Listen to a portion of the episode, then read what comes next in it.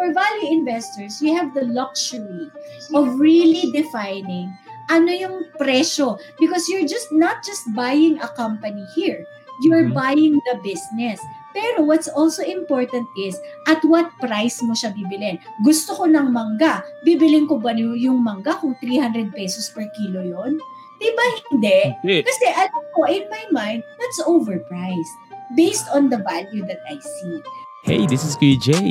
Welcome to the Pera and Purpose Podcast a show about money and meaning.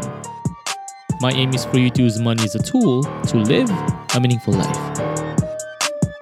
Ang dami ng mga iba't ibang investment strategies out there. Kaya ang daming mga nalilito, na-overwhelm, and worse is nai-scam. Di ba?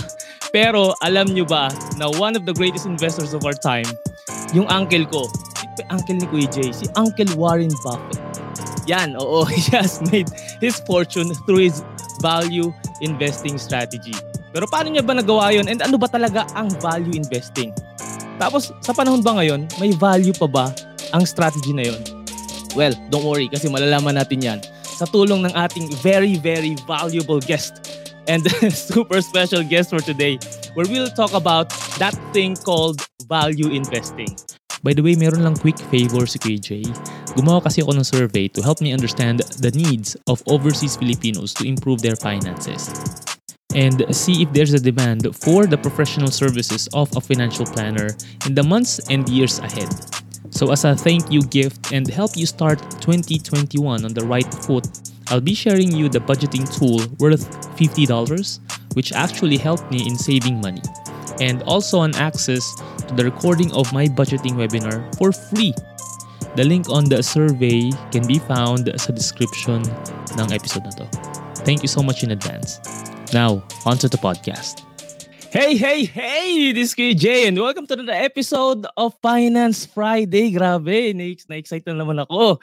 Ito isa pinaka-special episodes natin. To those who are new here, it's a weekly program where we talk about anything and everything about personal finance so you can use your money as a tool to live a, a more meaningful life.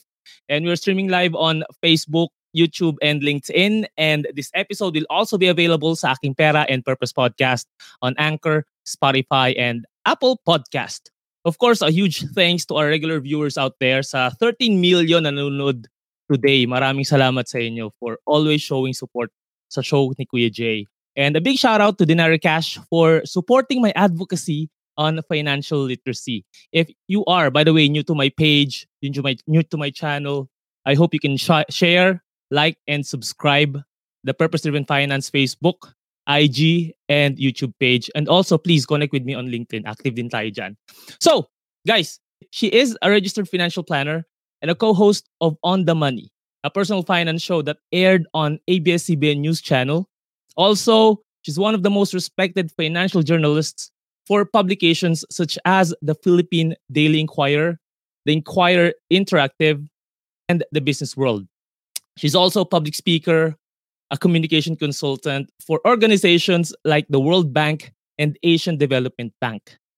As a financial literacy advocate for over the last two decades, she has pushed for cultural revolution on how Filipinos should handle their finances and use debt wisely.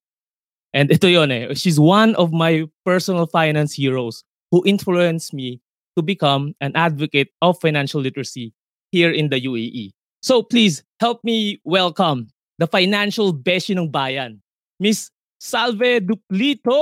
Woohoo! Kamusta po, Miss Salve? Hi,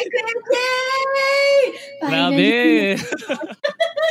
Thank you, ah. Yung, yung ano, yung um, introduction mo, nung sinabi mo yung for over two decades, naku, ganun talaga ako. Tata ko na. Hindi alat. ko na. Parang since the age of one, nag-a-advocate na kayo ng financial literacy. Sige na nga. Parang 20 years old lang ako ngayon. Ganun. ganun, pwede, ganun. Gusto ko, na, gusto ko yung ginagawa mo. thank you, thank you so much. Thank you so much. And alam ko, lagaring-lagari ka ngayon kasi kakatapos lang ng live mo sa Kumu. Kaya grabe, napaunlakan mo pa rin yung kaya nga eh. So, and uh, I, I'm, I'm really blessed na uh, you accepted my invitation to come over para lang papag-usapan itong value investing. Kasi okay. ikaw lang yung, I think ah, sa Filipino na uh, financial literacy advocates na palagi ko narinig about value investing, value investing and an, ano ba talaga tong value investing na to and bakit konti lang yung nagsasabi ng value investing. Ang dami kong mga clients, kaibigan na addict na addict sa trading. Well, hindi naman namin inaanin traders but bakit konti lang yung nag-advocate din ng value investing. Pero before before we jump to that topic agad-agad, gusto ko muna malaman Miss Salve, no? Paano ka ba naging financial beshi ng bayan sa Philippines. And hindi siya ganun. No. I mean, oo, hindi siya isang hindi siya something na madaling i-advocate lalo na if lalo na sa ganitong topic. And mayroon ba nag-influence sa'yo like a person, a certain experience? Kaya sobrang passionate ka sa financial literacy. Sobrang passionate mo kahit hindi pa tayo nagkakilala personally. Nahawa ako dito and eto na naging naging ganito na siya. Hindi ko siya in-expect but every, your, your passion radiates through me kaya nangyari din tong show ko na to. So, take it away. oh, thank you, Kuya Jay. Kuya Jay? Kuya, Kuya Jay nga eh. Oo. Uh, naalala ko, grabe, nung tinatanong mo yan, parang na time warp ako, bumalik ako dun sa time na ako ay isang reporter pa lang for Business World. Mm-hmm. Nung, or, nung time na yun, parang, eto na para malaman nila lahat ang edad ko. Bago mag 1997 financial crisis, Huwag na kayo mag-compute, guys, ha? Bago mag 1997 financial crisis, senior business reporter ako noon. So, lagi kong, syempre, nakadikit halos yung mukha ko sa Bloomberg screen every day, checking what's happening to the market. Markets, peso dollar, anong nangyayari sa financial sector, kasi bumubulusok yung ekonomiya noon. Prior to that, prior to 1997, imagine mo, yung peso, uh, kailangan mo lang ng 26 pesos para makabili ng isang dolyar. Tapos, all of a sudden, nung nag-crash yung market, umakyat ng 50. From 26 wow. na parang dead man's heartbeat siya, hindi talagang gumagalaw yung exchange rate noon. Naging 50 in one single day. So, ang dami mga negosyante na wala ng business, nagkaroon ng maraming utang, lalo na ano, kasi nga, 26 mm-hmm. to 1 dollar lang. So, ang laki na ng dollar, ano nila, na mga utang. So, ang nangyari noon, nung nagkaroon ng ganun, naisip ko na ang daming financial problems talaga ng mga tao every time during the crisis, during a crisis, just like the pandemic now, doon na-realize ng mga tao na pag pinabayaan mo pala yung financial health mo, pag dumating yung crisis, ang hirap-hirap lalo kasi hindi ka prepared. Uh, usually, inaayos natin yung love life natin. February na, Kuya Jay. Yung love life, yun yung nakafocus doon, yung pag-shopping, yung career, ganun. Pero nakakaligtaan yung financial kasi iniisip natin, pag mataas naman yung income, forever yung income na yun. Eh, alam mo naman, walang forever. So, tayo yun, naalala ko talaga yung moment na yun. Eh. Babalik, babalik ko ako doon sa moment na halos nakadikit yung mukha ko sa mm. Bloomberg screen. Tapos, iniisip ko talaga, si Suzy Orman, kung kilala mo, hmm. hindi pa siya masyadong sikat noon. Ganon na ako katanda. So, nung time na yun, naisip ko talaga, ang daming Pilipino, binenta yung kalabaw, binenta yung ari-arian na lupa para lumipat overseas. 'Di ba? Kayo mga OFs, alam din niyo yung pinagdaanan ng karamihan ng Pilipino para lang makahanap ng mas magandang trabaho sa labas ng bansa. Normal 'yun sa atin. Bawat Pilipinong pamilya kahit papaano may over OF 'yan. 'Di ba? Ikaw yes. alam mo 'yan kasi tagal mo na nagtatrabaho diyan sa Dubai. Naka Tapos ang nangyari kasi noon, iniisip ko, bakit yung mga Pilipino, iniisip nila, tayo lahat, iniisip natin, higher income will solve everything. Oo. Tama ba? Tama ba ako? Marami A higher yes. income will solve. Magbabayad tayo lahat ng utang natin. Mas mamahalin tayo ng, ng mga loved ones natin. Pamilya natin, yeah. Sila ng kung ano-ano. Kaya nga yung mga OF, shopping ng shopping, padala ng padala ng, ng box, di ba? Ng balikbayan box. Niisip natin, a higher income, higher salary will solve everything. Alam mo kasi, ang katotohanan, and alam ko gets na gets to ng mga view, ng millions and millions of viewers mo, kuya, Kuya Jay! At the end of the day, pagkalipat nila overseas, kung walang financial literacy, kung walang financial education, yung utang natin sa Pilipinas, hindi naman nababawasan eh. Kasi the higher income, ang kasama nun, higher expenses. Yes. Bakit ka mo? Napapadala tayo ng marami, pauwi. Kasi yun nga yung reason bakit tayo nag-overseas. Tapos sinasabayan natin yung lifestyle. Siyempre, lifestyle. nung nasa probinsya tayo, ano lang ba naman ang sinashopping natin? Eh nung nasa Dubai ka na, nandyan na yung mga LV, nandyan na yung kung ano-ano. Di ba? Kaya, ikaw pupunta ko dyan, ang dami-dami ko rin pinapamili. Kasi nga, ang daming options. So, yung kung, kung ang financial problem natin sa Pilipinas ganito kalaki, Nung mm-hmm. lumipat tayo overseas, akala natin mawawala yon. In fact, lumaki lalo. Because yung higher income, higher expenses, so higher debt rin, higher, more problems actually. So, naisip ko talaga nung time, alam mo, naalala ko talaga yung moment na to. It was a defining moment for me na sabi ko, mm-hmm. if we don't spread financial education, walang maaabot yung ating bansa. Kasi what is a country but a collection of its people? So kung mataas nga yung growth, GDP ng bansa mo, pero bawat Pilipino naman, hindi naman nakaka-handle ng higher income niya, well, lahat ng pera natin mapupunta lang din dun sa mga nagpo-produce ng branded goods. So, I, I said, hindi, pangarap ko talaga maging central bank governor. or kaya finance secretary. Pero feeling ko hindi ko maaabot bago ko mamatay yung mga pangarap na yon. But I can do something on spreading financial education. So alam mo Jay, nung time na yon, ang lakas ng loob ko. Nagsulat ako ng memo dun sa publisher lang naman ng Business World. Sa memo ko na yun, parang wala pang gumawa nun sa history. Mm-hmm. Sa history ng Business, Business World, World, wala pang gumawa nun. At nung, uh, kung para sa mga viewers po, ang Business World at the time is the leading and the mm-hmm. only business newspaper in the country. Ang nagbabasa nun, mga policymakers, mga CEOs, ganon.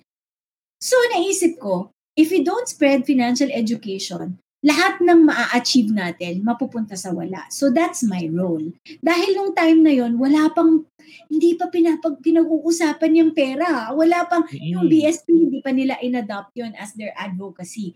Uh, siguro nung time na yun, si ano pa lang, si Call Financial pa lang ang nag-decide na financial literacy is the way to go. Tapos may mm. mangilan-ngilan na may radio show, pero hindi siya kasing lakas ng ugong as today.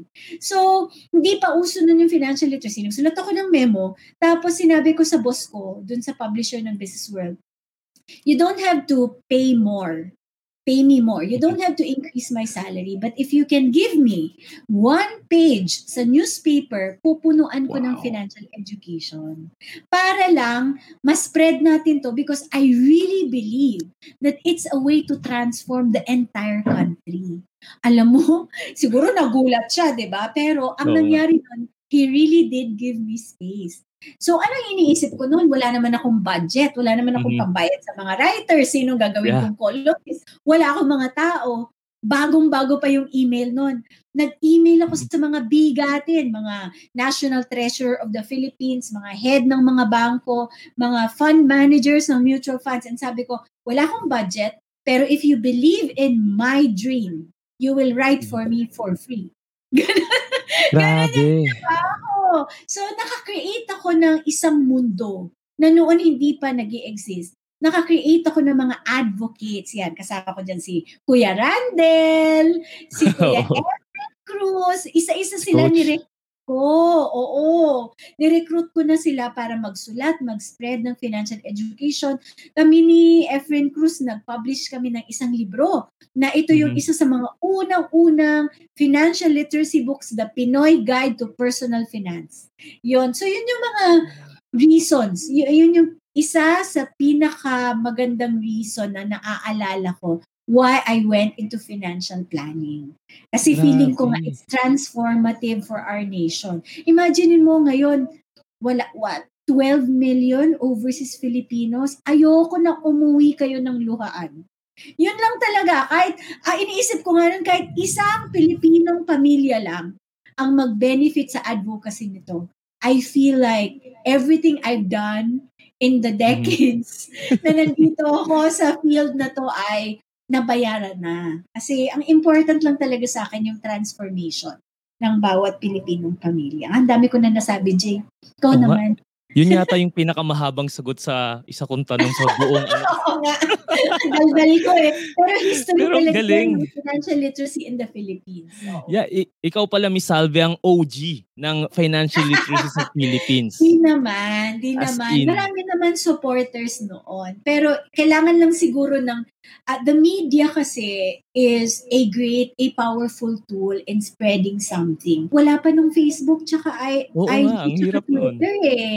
So, when the media embraces something, it creates a buzz and more Mm-hmm. people parang you attract people who have the same thinking who have the same heart for something kaya siguro naging transformational din yung move na yon at happy Yeah. ako na sinasabi mo sa akin simula pa lang ng on the money nanonood ka na kasi it's one Sobra, as it's in. the first financial literacy show in the Philippines Kaya, kaya nga yung segment nyo doon na Salvices, tapos naalala ko to, pinapanood ko to, kasi dito sa UAE, um, ang common na scenario ng mga OFs dito is, um, twen- nasa ano kami, 22 something na tao kami sa isang bahay just to make sure na ma-budget namin yung, kasi ang mahal ng cost of living dito, so yung rent as much as possible, you keep it low. So, ang pila sa sa wash sa ba, sa CR is medyo mahaba. Habang na habang nakapila ako, nanonood ako on demand. Doon ako nag As in, minaximize ko yung time ko to learn about that. Kaya na, doon ko rin nakita sa YouTube yung mga mga shows mo tapos basta, basta doon ako nag-start sa On The Muddy and then na, na nag-spark yung interest ko sa personal finance. Nag-snowball yan hanggang kay Aya Laraya hanggang sa TGFI kila Bro Fits kila Rinzi lahat. Pero lahat yun nag-start talaga doon sa On The Money. Kaya sabi ko napaka-interesting nito. Dapat lahat ng Filipino marunong nito and dapat lahat ng overseas Filipino may idea sa basic na finances. Kasi parang sa lahat ng mga kasama ko doon common talagang utang eh and parang hindi maaalis sa pangalan ng isang overseas Filipino ang salitang utang. And I've been through that experience din. Kaya sabi ko, hindi natin na-fulfill yung purpose natin sa buhay kasi we are buried with debt. And hindi natin kayang i-manage yung, yung, yung finances natin. Then how can we serve other people? So yun, kaya nabuo tong purpose-driven finance because of that then. So nag, may mga ganun ding ano, um, story and everything started with your program. Dami mo talaga na touch na lives because of that one initiative na ginawa mo na, that you were not paid for. I mean, one moment hindi in talaga nabibilang lagi sa pera ang mga bagay-bagay. eh. Ayan, sabi ni Marco Juan. Ah, Yes. sige, gusto ko May yan. ko kasi one time, we went to Singapore para kausapin yung mga household service workers doon to talk about financial Aha. literacy. It was a very beautiful event. So after that, syempre, R&R. Pagpunta Mhm. namin doon sa parang sa baba ng hotel, nakilala namin yung yung singer. Tapos yung Mhm. singer na yon sabi niya, tuwang-tuwa siya, medyo may instant interview. Alam mo naman tayo, pag nakakamit tayo ng ibang Pinoy or Pinay in another country, we're instant friends, di ba? Tapos gabing-gabi na parang 2 o'clock na, sa isa, biglang ano, biglang sabi niya, uy, uy, halika dito. May pinasama siya dun sa grupo namin. Yung gitarista niya. Tapos ito talaga, gulat na gulat ako. Kasi ang joke namin lagi sa On The Money, parang feeling, sabi ko sa On The Money, feeling ko ang nanonood sa akin yung pamilya ko lang. hindi, hindi ko talaga ma, hindi ko maarok. Hindi ko maarok na marami ng taong nanonood. Alam mo naman, ako, I'm a small barrio girl, di ba? So parang, Mhm. I'm just doing my best, pero hindi ko iniisip yung following, following, ganun. Tapos, nung lumapit talaga yung gitarista, medyo, hindi, hindi siya makaano, eh, hindi siya umimik. Parang, parang nakakita siya ng multo. Tapos, sa, tapos sabi niya, oh my God, Miss Salve, ikaw ba talaga yan? Ikaw ba yan? Hindi pa ako na-introduce sa kanya. sabi niya, grabe, hindi talaga ako makapaniwala na ikaw yan. Apparently, ah, so gitarista siya dun sa Singapore. No? Apparently, he wanted to learn and he was listening to the YouTube episodes of On The Money. Tapos yung mga salvices, he plays it on loop. Pag hindi na daw Ah. maintindihan, nilulup niya lang daw lagi kasi excited siya mag-invest. So ako Oh. talaga, gulat na gulat ako kasi who would know, di ba, na may mamimit ka. And ganun lagi yung experience ko. I think it's the OF community talaga Mhm. that will spark this transformation on on finance on on purpose-driven finance. Gusto ko yung sinasabi mo na purpose-driven kasi ayoko ng pera-pera lang. Alam mo naman yes. paulit-ulit mo sinasabi yan, money is not the most important thing. Mm-hmm. It has to be linked to your purpose in life. And that purpose should be deeper than wealth. It should be service, it should be loving with all your heart. It should be mm-hmm. doing good things because money enables you to do it. So, uh, nakakatuwa lang na meron pala talaga kaming viewers.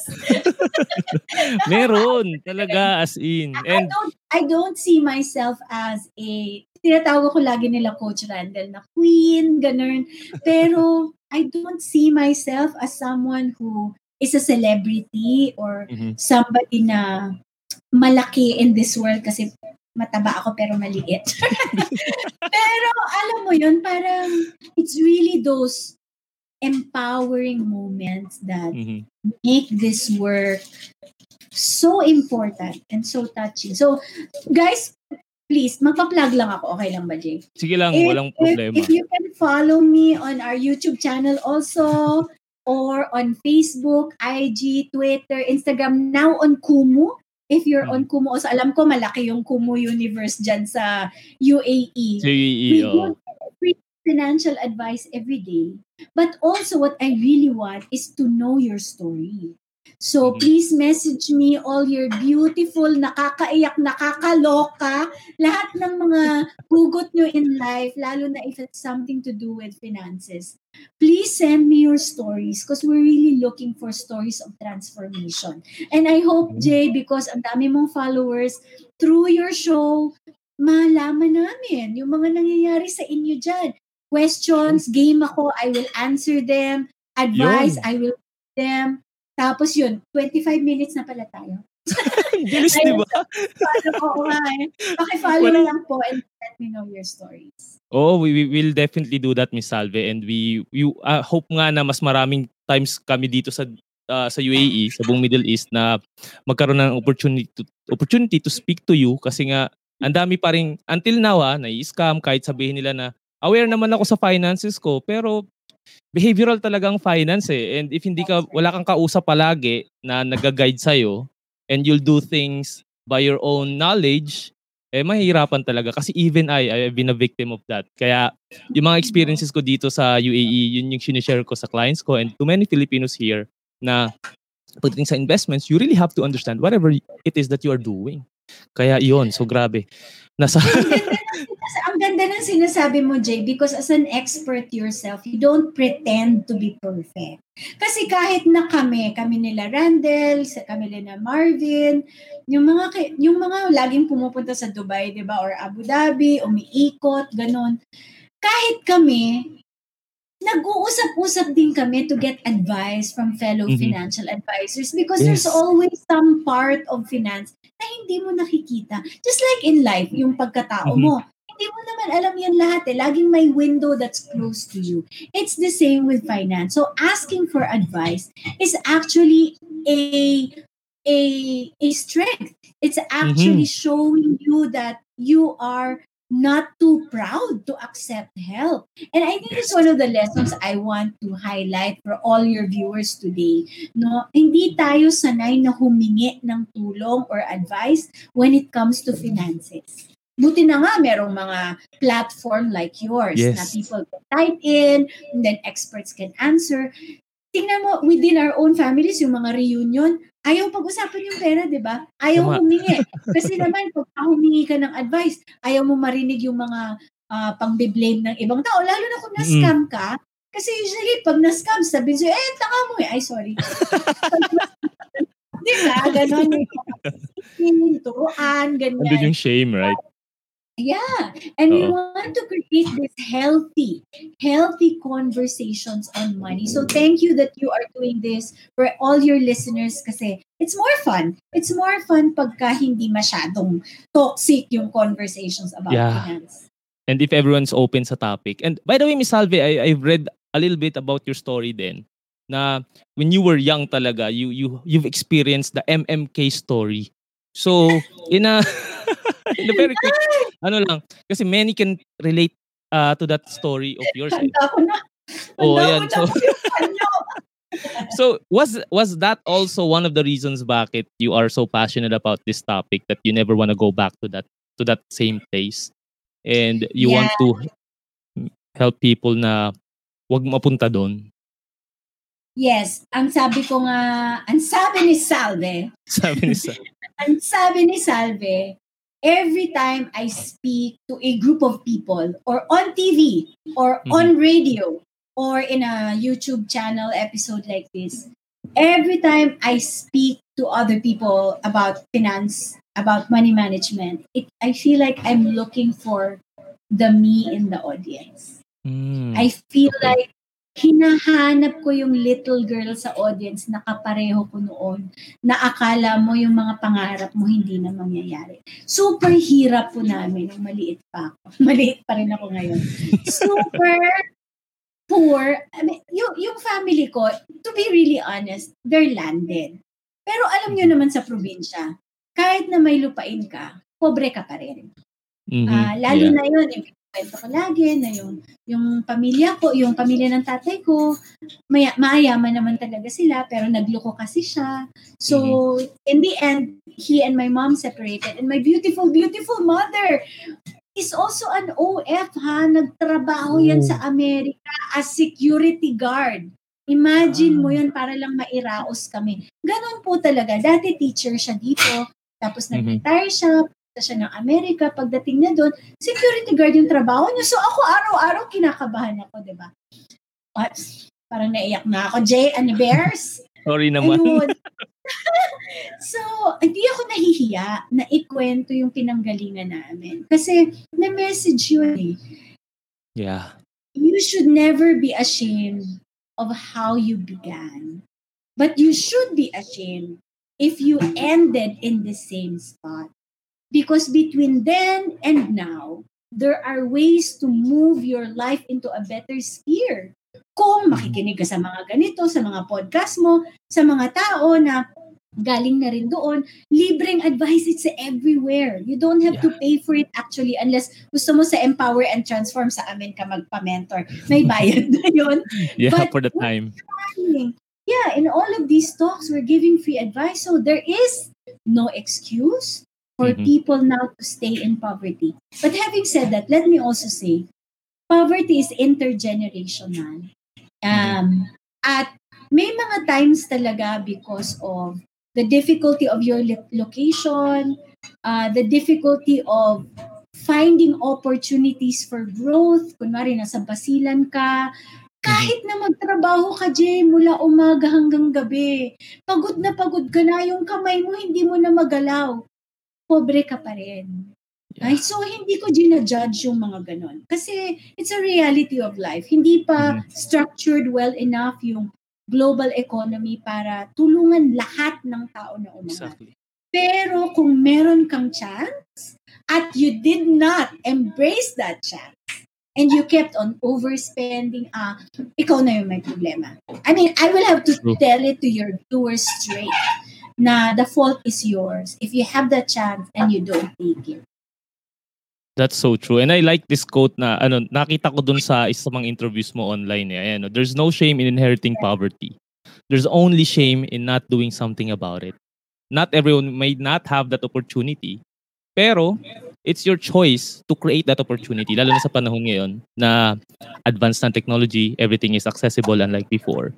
So talagang tama ka dun, Miss Salve, na if you ever die poor, then it has to be your fault.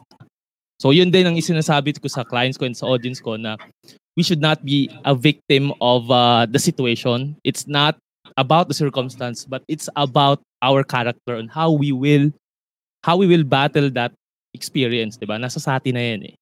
And we all yeah. have the tools that we have. We have the people and the, the, the technology to access the information we need to improve our finances. So yun, yeah. now we are already at the midway part of this episode. Mag commercial muna tayo. Wala pa tayo dun sa main topic natin. Kwento kasi, haba ko kasi magkwento eh. Pasensya na. So we'll be back and once uh, once we're back, we'll start discussing about the importance or paano ba talaga ang value investing. Talaga guys, ito na yun, sabihin na talaga namin ni Miss Hal. Kapag uusap na talaga kami about that. So, we'll be back. after a short break. Sending money back home is expensive, slow, and time consuming. Not anymore. Introducing Denari Cash. Denari Cash solves this in a simple way. Denari Cash don't send money across border. Yes, you heard it right. So, you want to know how do we send money internationally without sending across the border? Simple. You make a local payment to Denari Cash, and Denari Cash makes a local payment to your recipient. That's right, it's local in then local out. From any account to any cash pickup and major bank account. That's the reason why Denari Cash makes money transfers so much cheaper and faster. Available on any mobile, tablet, and computer. Denari Cash is trusted and loved by tens of thousands of people just like you. So what are you waiting for? Sign up now and start saving now with Denari Cash.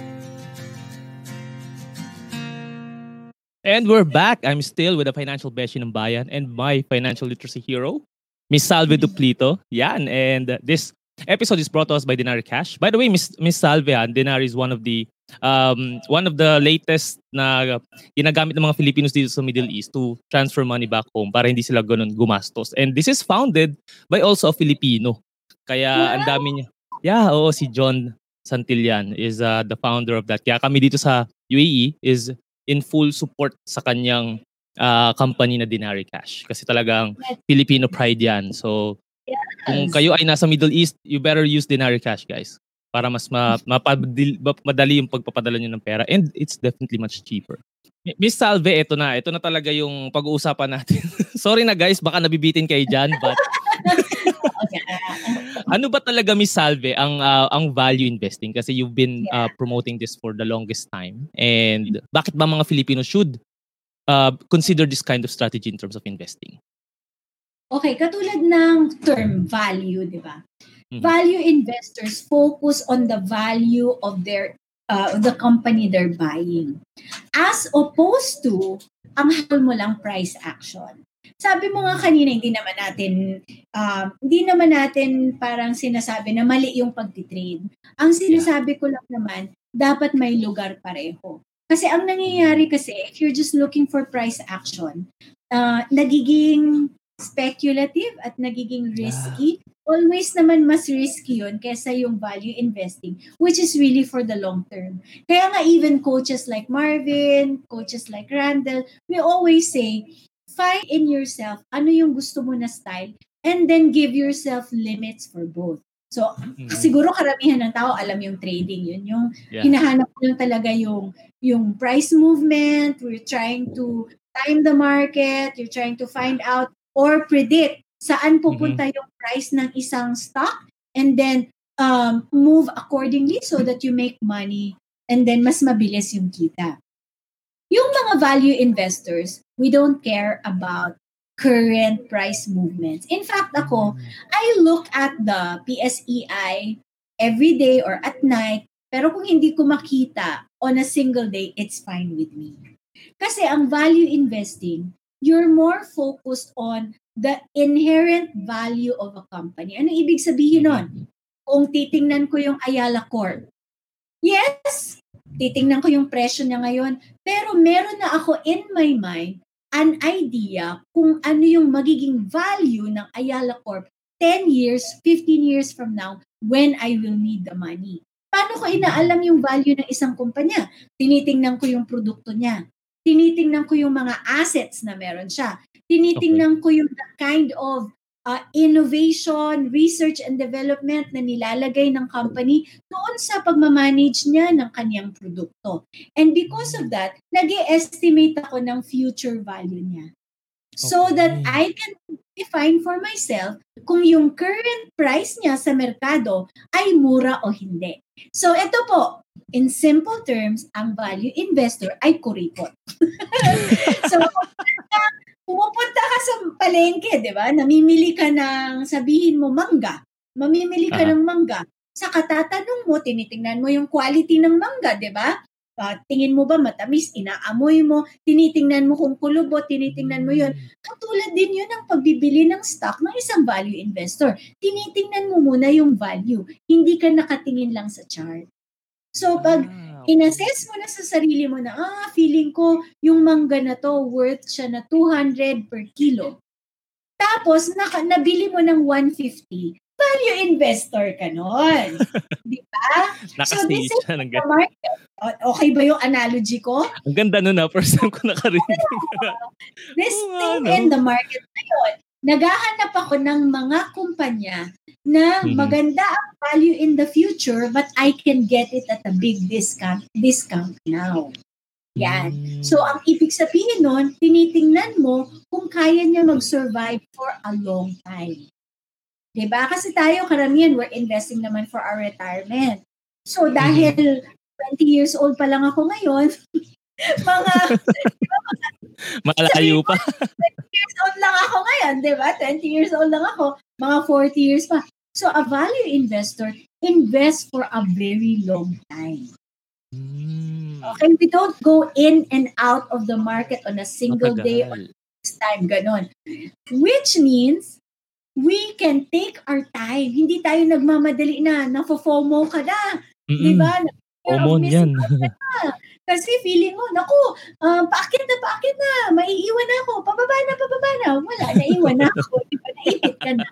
For us, for value investors, you have the luxury of really defining ano yung presyo. Because you're just not just buying a company here. You're Mhm. buying the business.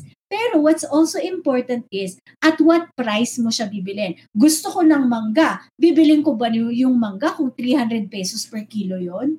Di ba hindi? Hindi. Kasi alam ko, in my mind, that's overpriced based on the value that I see. So, Okay. I I think, ngayon ko lang naisip yung analogy na yun, Jay. Pero feeling ko, On the fly ah. naman siya ng mga tao. Yeah. You really look at the value. That's why it's called value investing. Yung uncle mo na si Uncle Warren. Si Uncle Warren, oo. Grabe. Oo. Dati chartist yan. Dati, dinaanan yung technical analysis, lahat yan. Okay naman, kumita naman siya. Pero kaya siya, napakabuting investor, one of the best rock stars in the investing world. Because he learned na pag value investing ka, you avoid uh, permanent loss of capital. Kasi, Mm. ang principle, eto na guys, mag-note na kayo. May notebook kayo dyan. Kukunin yung journal ko. Wait lang. Nandyan. Wait lang, lang. akala ko ang notebook mo, telepono na. eh. Yung mga kabataan, telepono yung notebook. Old school Ah, tayo. Mas naaalala natin pag nakasulat eh. Pareho tayo. Eto, eto, eto. Value and price, they're two very different things. Okay? The value and the price. Most people, when they invest in the stock market, they just look at the price. Yeah. Okay. Value investors know that at some at any given point in time, may difference sa totoong value ng isang kumpanya at sa presyo ng stock niya. Pero if you if you get this valuable company at a low price, you realize and you know this by heart because this is true that over time the price will catch up with the value. Gets mo? Sana meron. Ah, Mm. prepare pala ako, oh. Ayun pala. Teka, i-full screen ko. Diba? So, so company A, hindi ko alam kung mababasa nyo to. Company Ayan, A, yan. si Company A, sa ngayon, 2021, ito yung price niya per share. Diba? Price niya per share. In the future, the value of a company is this much. Kunwari ngayon, 1 peso. In the future, it's gonna be 100. Okay. So you buy it here because you know, dito ako, Mhm. in Yeah. the future, price will catch up with value. That's the reality in all markets of the world. Yung presyo Oo ng isang stock will catch up with the value. So kung alam mo yung value and you buy it at 1 pesos over time, your 1 pesos will be worth 100 pesos. Clear ba? Mm. Clear. Okay Yeah. Kailangan mo talagang maintindihan yung value niya as early as possible Yes. bago pa mag-increase yung price. Mhm. Ayun, okay. So ano yung difference niya? May, may ang, ka, ang ka opposite niya is growth stocks, right? Or growth investing, right? Yes. So how is Oo, it different pero- from that? Alright, that's good. May growth ka, may momentum, di ba? Mm. Pero, ito, ito gusto ko yung sinasabi mo kanina, na sa mundo ba ngayon, may value pa yung value investing. Yes. nga. Si, si Kuya Warren, Kuya, Kuya, actually ko, Lolo, ganun. si Uncle Warren, ang ginagawa niya ngayon, Jay, hindi Mhm. na siya pure value investing. Kasi yung pure value investing, si Ben Graham ang nagpauso. Ah, Si Ben mentor niya. Graham, professor niya yan si Ben Graham sa school. Bago pa siya dumating dun sa class ni Ben Graham on value investing, nabasa niya na yung buong textbook. At sinasabi ni Ben Graham, to value a company, you have to consider its value if it's dead. Ibig sabihin, patay na siya today. Kukunin mo lahat ng value ng assets niya, i-divide mo over how many shares is there in the market. That's the value of a company. Kasi si Ben Graham, ang daldal ko ba? Si Ben Graham kasi, Yeah. nanggaling siya dun sa time na Great Depression. Yung pumulusok yung market, di ba? So, very, very conservative siya. Ngayon, hindi na siya applicable ngayon kasi it just considers a company if it's dead. But companies are alive. There are things in the future na kailangan mo isama doon sa pag-assess mo ng value ng kumpanya na yun. Kunwari, Apple. Di ba? Mm. Kunwari, Apple or Tesla na lang. Siguro Yeah, yeah. kung i-add mo lahat ng assets at iisipin mo, pag chinap-chap ko to dahil patay na siya ngayon at ipapa, ibibenta ko na lahat ng assets, eto lang yung value niya. Pero nakalimutan mo ilagay yung value ng intellectual property. Di ba? Mm, Sa account nga. ngayon, marami ng assets yung kumpanya na hindi nakaka-capture ng libro. So that's why si Warren Buffett medyo lumiko siya ng konti at naging Okay. mix ng growth and value investing. So si Phil Fisher, for for instance, if you read uh, Common Stocks for Uncommon Profits, hindi siya pure Mhm. value investing. Because now, you also consider the future value of a company, hindi lang yung current value niya. So, Okay. yun yung difference nun. Ang value investing, current value. Patay na yung kumpanya. Kunwari. Yun yung iisipin mo pag compute ka. Growth investing, you're also considering the possible growth in the next decades. Mhm. So, map, kung na-feel mo na this will grow, this company will grow over time, bilhin mo na siya ngayon para makatch mo yung pag-akyat niya. Combination pala siya sa panahon Yes. ngayon. So, Oo. si, si Fafa Warren combination. Ayun. Yung pala yun. Clear naman. Grabe. Hindi ko na magamit yung analogy ko ng mangga eh. Naging Oo, iba na ako siya. ng ibang analogy. Oo, hindi na siya mangga lang. Kasi, ah, Oo, pwede, pwede, pwede, pwede. Okay, Oh, nap- no, natin sige. yung analogy natin na maka Oh, ko. Okay, yung value investor, tawang-tawa ka sa akin ang daldal ko kasi. Yung value investor nung dating panahon, bibilangin niya lang kung ilang mangga. Kunwari, Mhm. isang isang plantation. Bibili niya yung plantation by computing ilang mangga yung meron yung plantation na yun. Pero Okay. ang growth investor plus value investing, bibilangin niya rin ilang mangga pa ang mapoproduce ng plantation na yun over time. Ayun. So, imi-mix niya yung dalawa. So, now, you have a better picture of the inherent val- value of a company. Okay. Galing iba talaga si si Uncle Warren. Pero ito po bang ito ba ano mi Salve na um uh, value investing should be applied lang sa sa individual stocks or pwede siya sa mga mutual funds as well? Kasi ako naman um ang Okay. thinking ko before ng value investing is when I ma- mas mas fan ako ng uh, mutual funds and uh, mga index funds eh, to be very specific.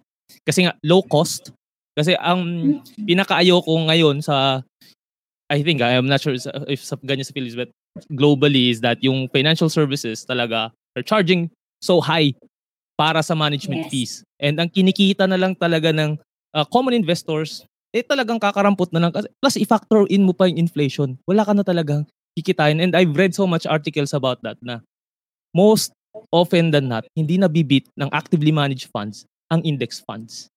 So naisip ko Very good. 'di ba? Dapat ang lahat, I mean, bakit mo pa kailangan mag-active, pupunta na actively managed funds or mag, mag-trade by yourself kung sum- pwede ka lang sumabay sa index? So can that still be considered as value investing in that sense? or kuripot investing na talaga, lang? Jay. Type ko yung mga katanungan mo. Gusto ko yan. Okay, Talaga? ganito kasi yan. Uh, for all of those who are listening and you're really interested in value investing, I am uh, suggesting two books. One is The Intelligent Investor by Ben Mhm. Graham.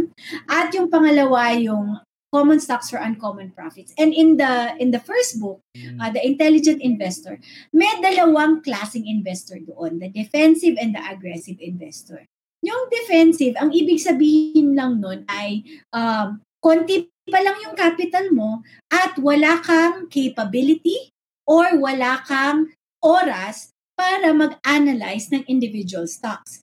So kasi, Mhm. katulad ng sinabi ko sa inyo kanina, ang pag-analyze po ng mangga, it takes time and expertise. Di ba? Para maintindihan mo kung yung mangga, I'm talking about corporations, guys. Alam mo na yun. Yeah, oh. Matatalino naman kayo. So, ang pag-analyze niyan, it will take time. S- Mm. And it takes expertise also. You have to read a lot. Like Warren Buffett says, you have to read 500 pages every day.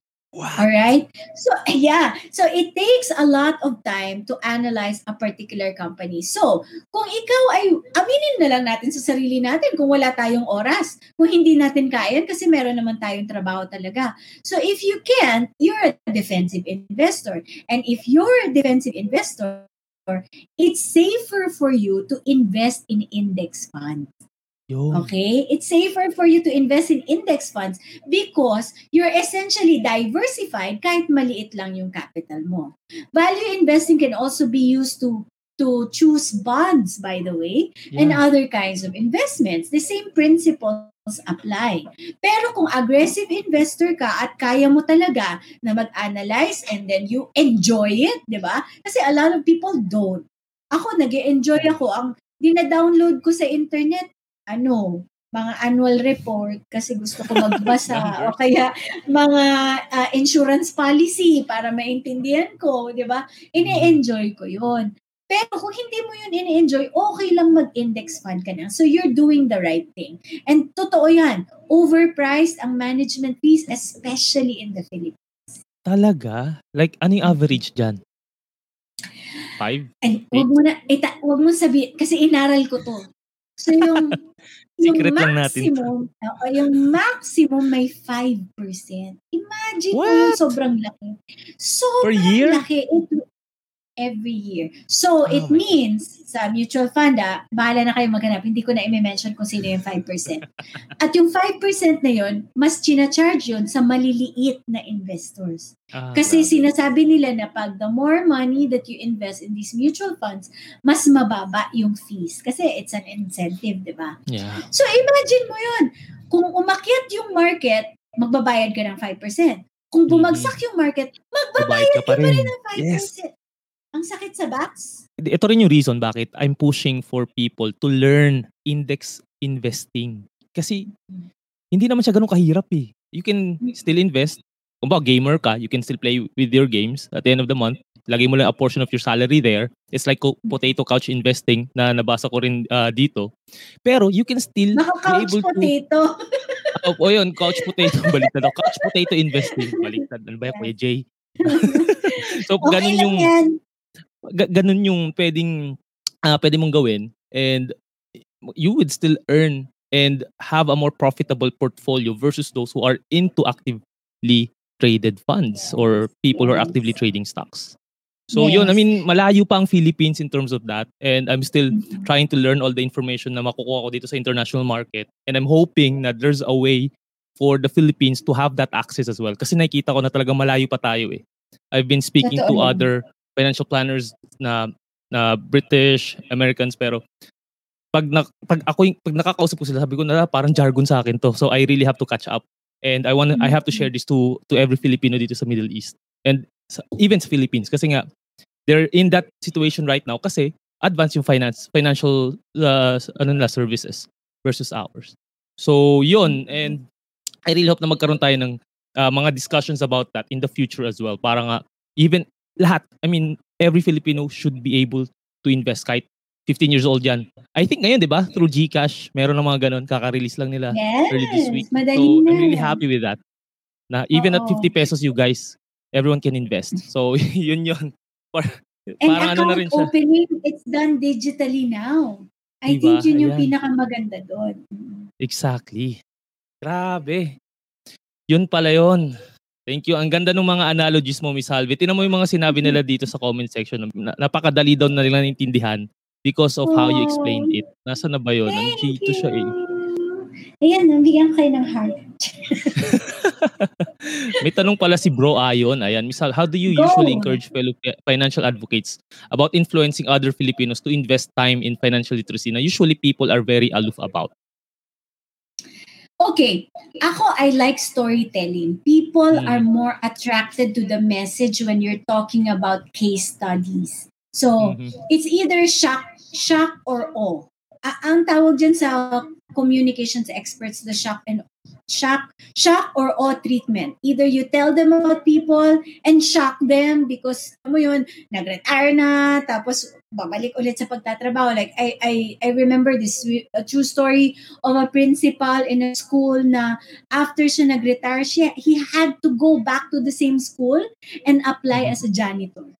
Kasi wala Oh. talaga siyang retirement money. So, those things, when you are, uh, aloof yung mga tao, di ba? But when you're talking about the stories of real people, then you transform their attitude towards financial literacy.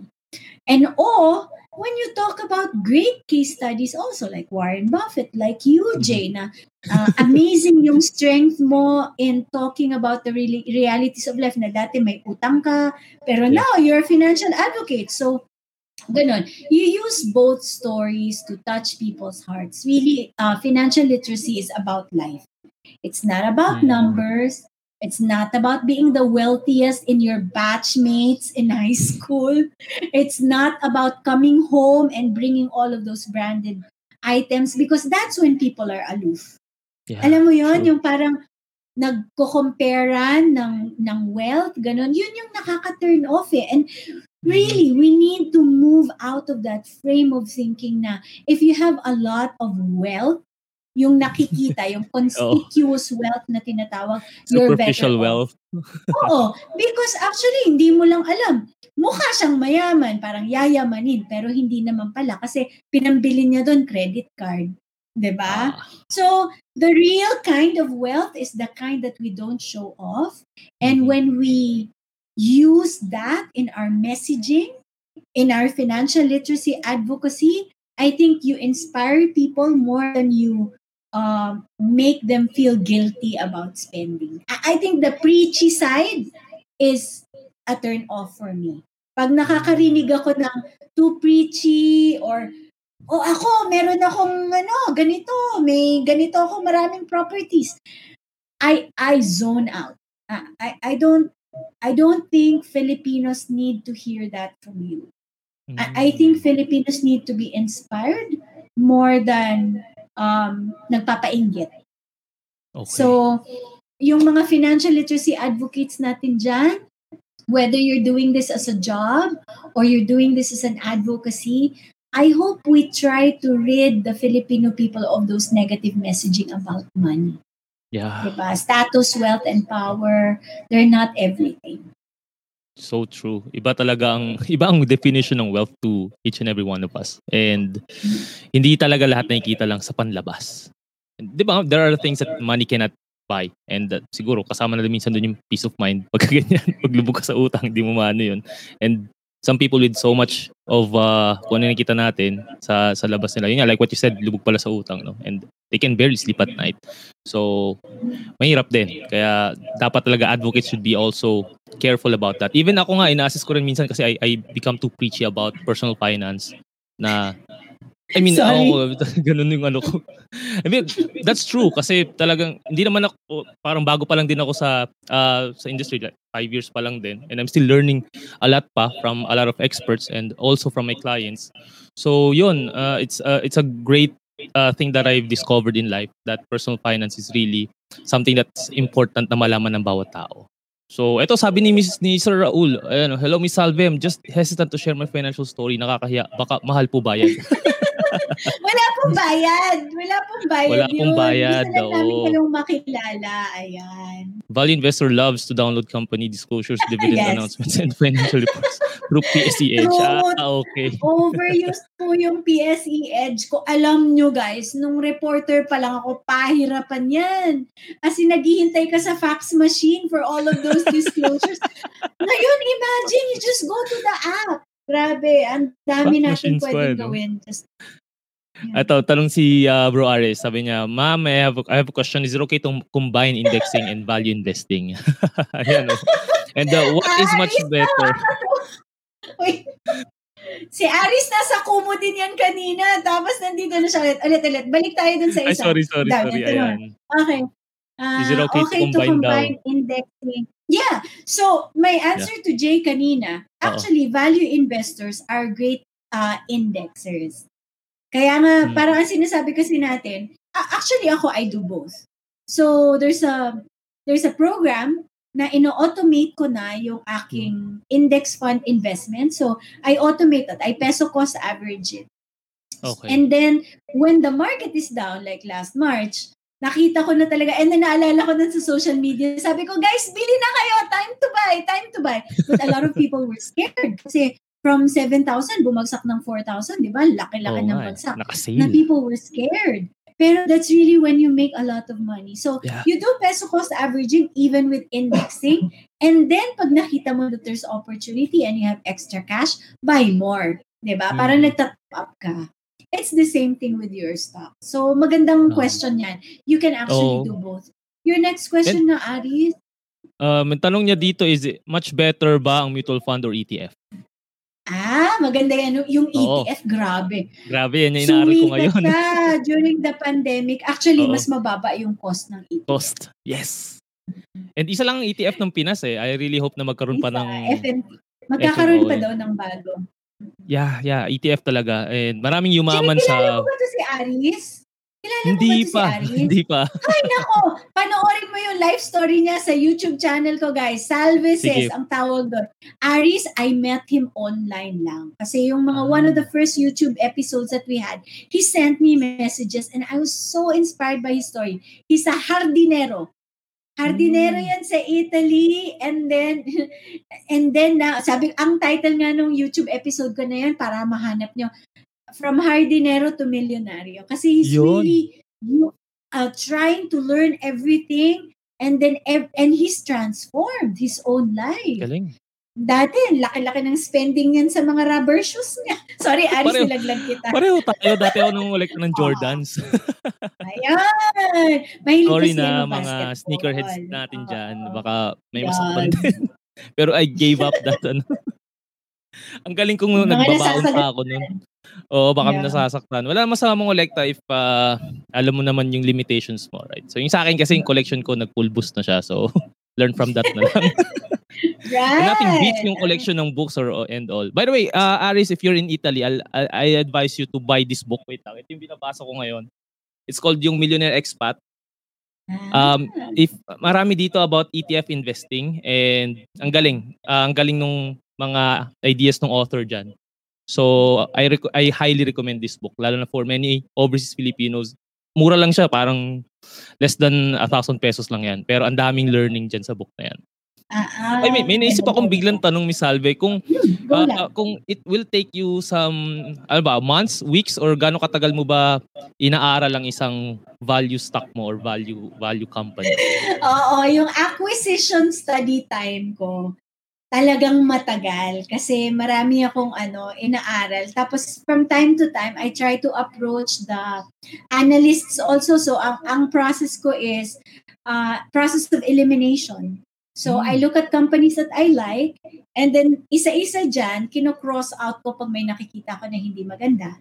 And then uh, may shortlist na ako. And then in the shortlist, I study that. Can you just imagine how long in that will take? I study that. And then, if possible, I talk to the owners plus Wow. the salespeople plus the salespeople of the competition. Ah, very important kasi for you to understand the standing of one company. And mga lalaman nyo to dun sa Phil Fisher's book on Common Stocks for Uncommon Profits. Mhm. Makikichismis ka. Ito tip ha. O, magsulat Hindi na naman kayo ng trading. dyan. So, makiki, makikichismis ka dun sa salespeople ng kalaban Hmm. ng kumpanya na yon. Kasi sila talaga ang nakakaalam kung ano yung strength ng salespeople nung inaaral mo na kumpanya. So, ang dami-dami mong matututunan. In short, in short, ang sagot ko ay six months to one year bago Grabe, ako six months to one ng year. But also because I don't invest in more than 10 companies. Ah, Kasi okay. isipin mo, babasahin mo annual report ng bawat isa. Yung quarterly reports nila. Tapos disclosures. If you have more than 10 companies in your portfolio, how do you read all of those? One Kaya- one of them definitely makakaligtaan mo na. And pag may nakaligtaan ka na risk, pwede mong mawala yung pera mo. We don't Okay. want permanent loss of capital. That's why also value investors are never scammed. Hmm. Oh, kasi very, very critical yung due diligence, yung pag-aaral. So, hindi tayo nadadala dun sa, bilhin mo na tong investment na to kasi next week, wala na tong offer ko sa'yo. Naka ano siya, Ngayon, bukas limited offer. Oo. So, Ang daming kami, ganun. mga value investors, na sa'yo na lang yan, bro. Okay na ako dito sa inaaral kong company. Mukhang Mhm. promising to kaysa sa pinapromise mo. So, pero paano yung mga tao na walang luxury of time or network to connect with those people? Okay na ba ang internet lang and yung yung mga dinada- yung mga downloadable na na information online through other brokerages? Okay na 'yon. Marami ka na makukuha over the internet. But of Mm. course, laging may edge if you can call up people and talk to them. Then you have an edge. But there's a lot of information online also. Okay. But- And when you select a company, ah, kailangan ba blue chip? Or top performing companies ng Philippines? Or Not necessarily? necessarily. Not necessarily. Pwedeng second liner yan. Or pwedeng mali maliit pa siya. But we also don't invest too much in those penny stocks, yung mga super liit pa. Oo. Kasi liquidity will be a problem. Okay. So And I think- always, eto pa pala, for value investors, your exit mechanism is very important. Kaya ayaw mong bumili ng napakaliit kasi sometimes you can't exit because nobody will buy the stock from you. And some companies are heavily heavily leveraged, right? Or geared. Yeah. So marami silang utang para lang Yes, mag-expand. Is it something that we Exactly. also also have to be uh, considerate about lalo na doon? Definitely. Ah, Ito actually opposite eh, kasi the value investors look for cash. Uh, companies that are rolling in cash is such an attraction for value investors. Alam mo kung bakit? When any crisis happens and a company has cash instead of debt, kaya niyang mamili ng mga negosyo na pwede niyang palaguin tapos mabibili niya ng mura. And that is one of the keys of a value investor. Pag naghahanap yan, ayaw niya ng company na over-leveraged. Ang hinahanap niya, company that that have high cash flow. Okay. Tandaan natin yun, guys. Cash flow over debts. Ayan. Yan ang pag, Yes. pag tayo ay naghahanap ng value company or value stock. So, yon. Nice. Magiging value investor ka na ba, Jay? O feeling ko value Ini- investor ka na. parang, parang mahilig ako magbasa pero hindi ko titingnan ko siguro muna. Okay na ako sa mga Basahin blue mo yung dalawang libro na yun. yung oh, yung, yung na-mention. Mabalikan ko ulit tong ating interview, Miss Salve, para mabalikan ko yung mga na-mention mo na tips. Okay. So ito may may questions tayo dito. Siguro just some of the few questions lang before we uh, come to a close, no. And ito sabi ni uh, Apo, may 50k in time deposit earned to no 2k in 10 years. Ba't nandun lang siya sa time deposit for 10 years? Ako, Mm. winidraw mo to buy stock, I earn better 9 months. Yeah. Ganyan kasi talaga mga Pinoy. Galing kasi tayo dun sa time in, uh, you remember in the 1990s when mabubuhay ka talaga sa interest ng time deposit. Kasi at the time, 7%. So, rule of 72, Ah. ilang taon bago mo madoble yung pera mo, di ba?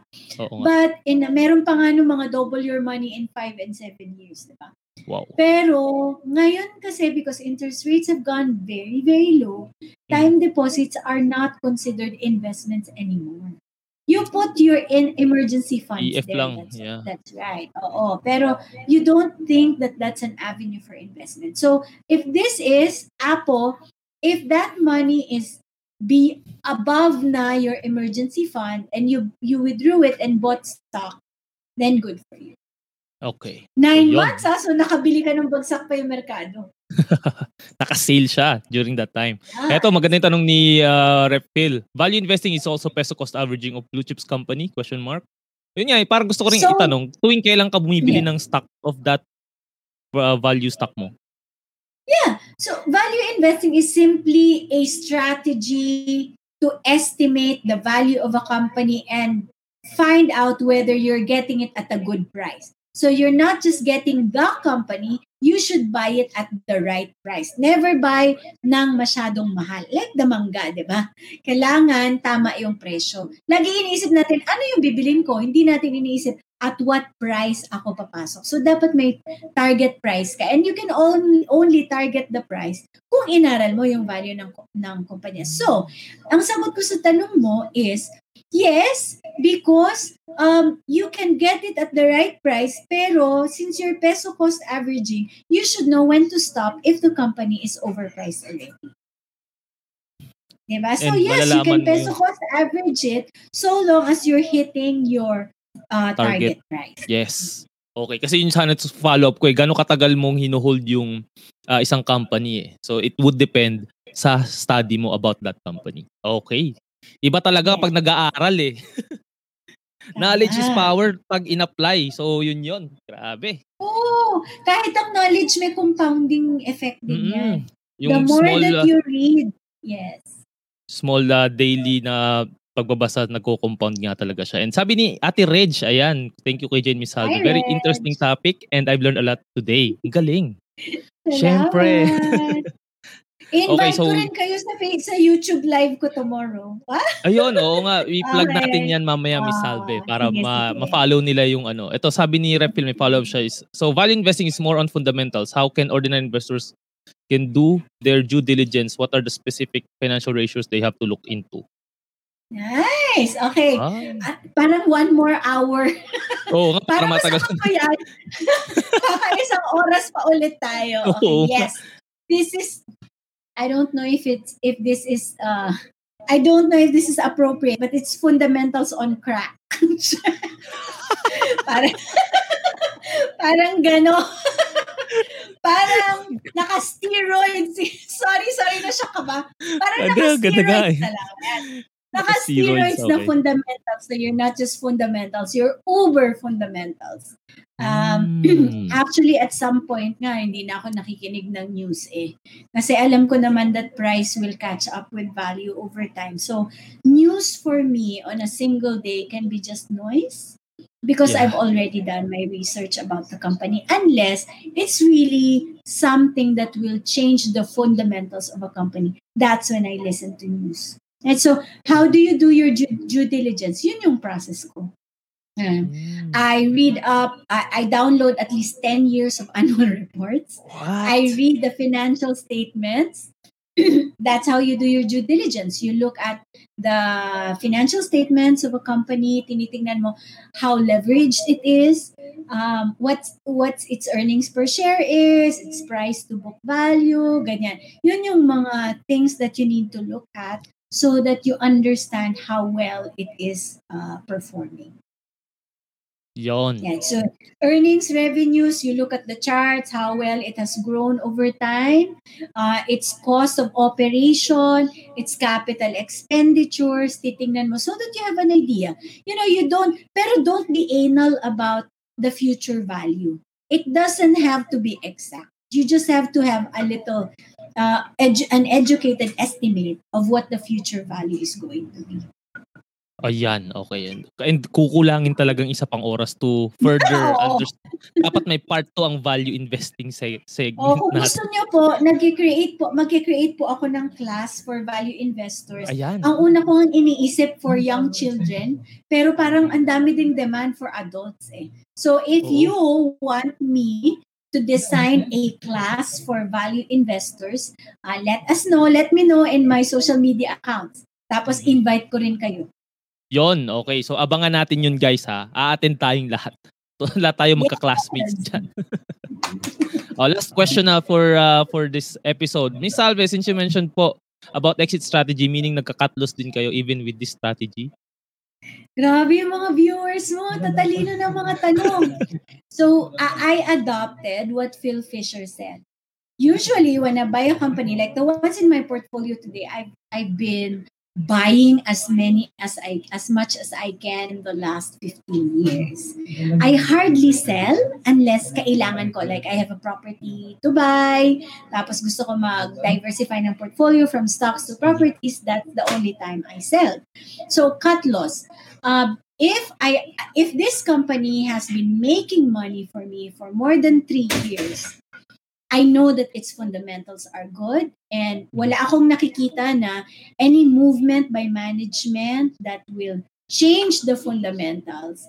I just keep buying even if it's down 20%, 30%. When it's down 20%, I'm happy. Because I can buy more at a low price. Grabe. if I have conviction about the fundamentals. But if a company has continued to make losses in the three years that I have held it, I sell. Kasi ibig sabihin, I made a mistake in the analysis mm-hmm. and why hold on to it if it doesn't make sense anymore. So I give myself ganon. Talagang super long-term investors tayo mga besh. Although, from time to time, meron din naman akong speculative in the portfolio. I just keep it at a minimum, like 5% of total portfolio. Ayun, tama. Very minimum lang ang mga speculative investments natin. Okay. So, uh, i, ano, mag-say yes na lang kayo doon sa class ni Miss Salve and attend tayong lahat doon. Ano? Siguro, la, very, very last question ni Kuya Jay for for Miss Salve is this na lang since ang, ang show ko is all about purpose-driven finance, Miss Salve, how would you like to be remembered in terms of how you used your, your money?